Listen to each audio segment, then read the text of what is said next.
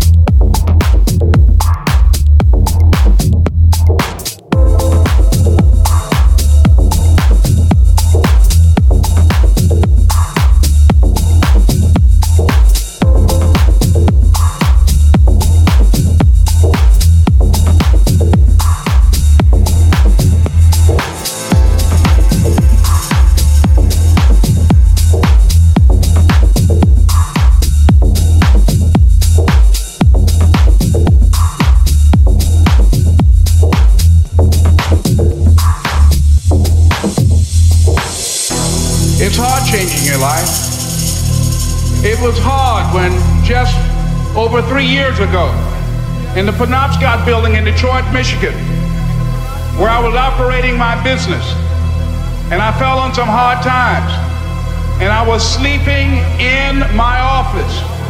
It was hard coming into the lobby, and the security said, Excuse me, Mr. Brown, can we see you for a moment? And I said, Yes. And I walked up to the counter, and he gave me an envelope. And he said, Would you mind reading it here?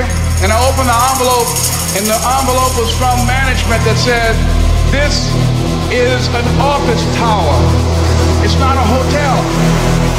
Please do not sleep in your office.